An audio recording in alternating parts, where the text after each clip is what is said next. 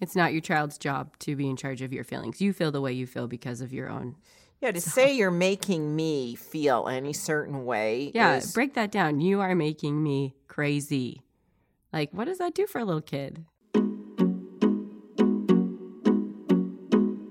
Welcome to the Child Whisperer podcast. I'm your host, Carol Tuttle, author of the best selling parenting book, The Child Whisperer. I'm with my co host, Anne Tuttle Brown. I recently heard a mother talking to her child in an effort to stop the child from doing what they were doing. She said to the child, You are making me worried.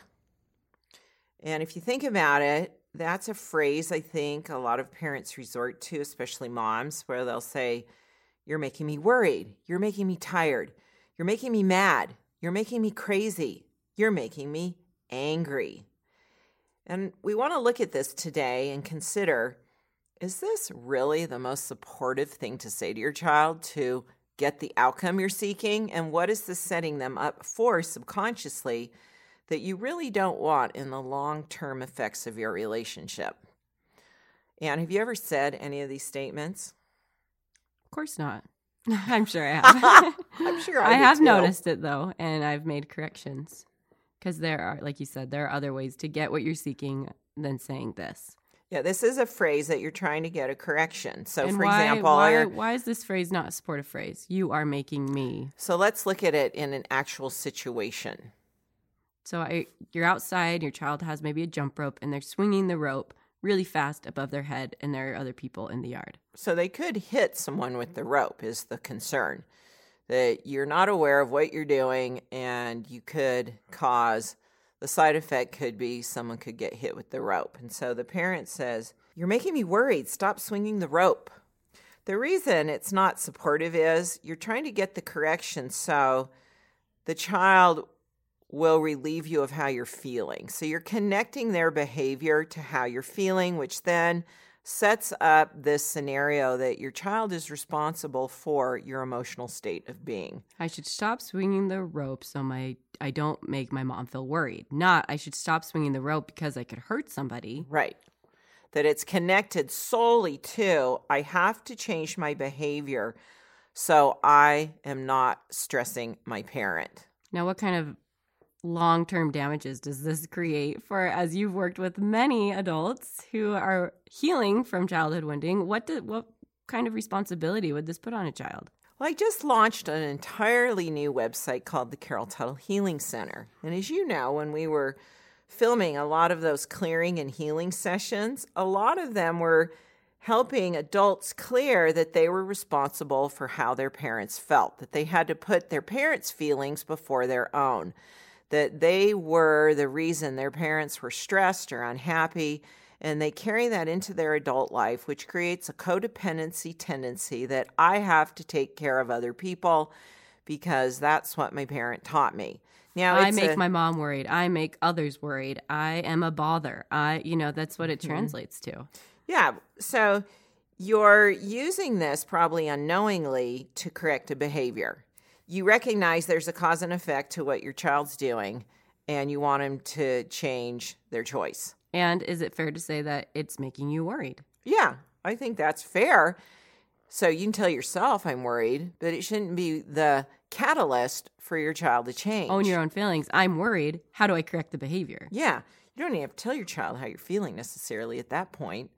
You just need to recognize I'm worried because they may hit someone with that rope. I need to change the course of this. I need to get my child to make a different choice. It's not your child's job to be in charge of your feelings. You feel the way you feel because of your own. Yeah, to say you're making me feel any certain way Yeah, is break that down. You are making me crazy. Like, what does that do for a little kid? I make my mom crazy. I'm too much. I'm And a then- bother. Yeah, we just did a lot of clearings on this. I'm Exactly. a bother. I'm a problem. I'm in charge of my mother's feelings. I'm in charge of how my dad responds to his world. That's a lot of pressure on a child and how effective is it? Do they do they respond quickly and is it a good remedy I'm Because, just I probably because they're scared because their mom says it over and over and over again, and they're like, "Okay, I don't make my mom worried." But you're not teaching the cause and effect of the problem there. And right. I think that's what's going to serve them more long term is understanding physics when you're swinging a rope around people. That's not a good idea. Okay, you So need to stop doing that or go way into the other side of the yard. You know, Yeah, some things you just need to intervene and maybe go get the rope if it's that high of a risk. If your child's in a risky scenario, you need to intervene physically Okay, and so let's play that redirect them. scenario out. Instead of stop it, you're making me worried. What do you say? Stop swinging the rope. You might hit somebody. What say it for what it is. What's the exact cause and effect here that Is you're it- wanting to change? Is it fair to say I'm worried right now that you'll hit someone? I don't think that's clear enough. I think it still muddies the So acknowledge your own feelings for yourself. Yeah. I mean, if it's a persistent thing, let's say it's a teenager that's not coming home on an agreed upon time, there's risk to where they're at or, Or who you're they're with. Maybe up. they have a friend that you're not real keen on, and you're like, oh, you know, what's going to happen? So, you're worried, you're tired because it's late, you're probably mad, crazy, and angry, all of the above.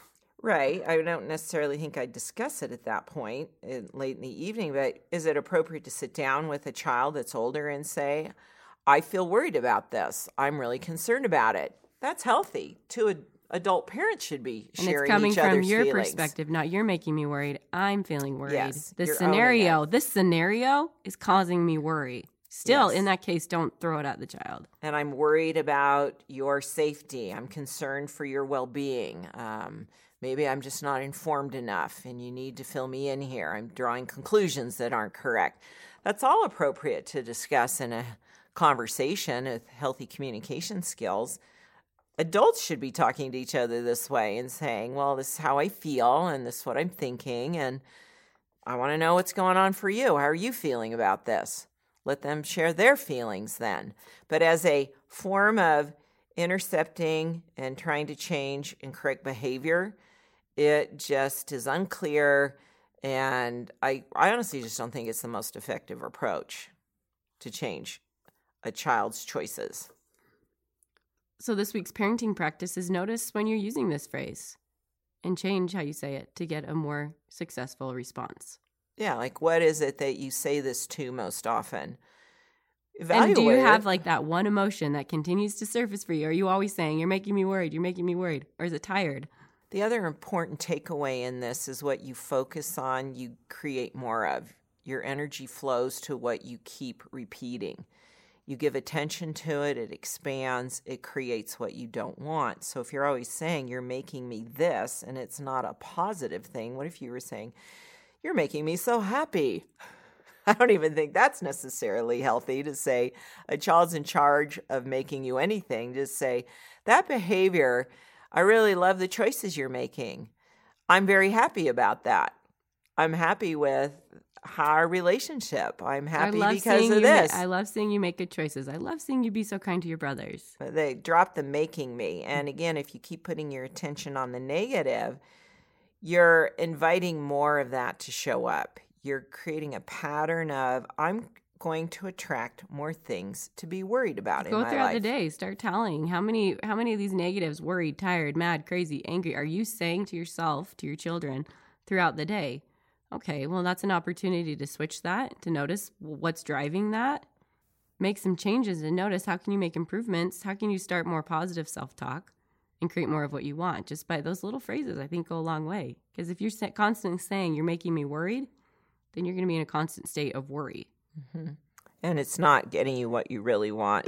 The reason you're even saying it, it's not an effective approach as a communication intervention. Thanks for listening. For more support, go to thechildwhisperer.com where you can purchase the book, subscribe to our weekly parenting practice email, and find a transcription and audio of the Child Whisperer podcast. If you're listening on iTunes, thank you for leaving a review. If you have a parenting question, please send it to parenting at liveyourtruth.com.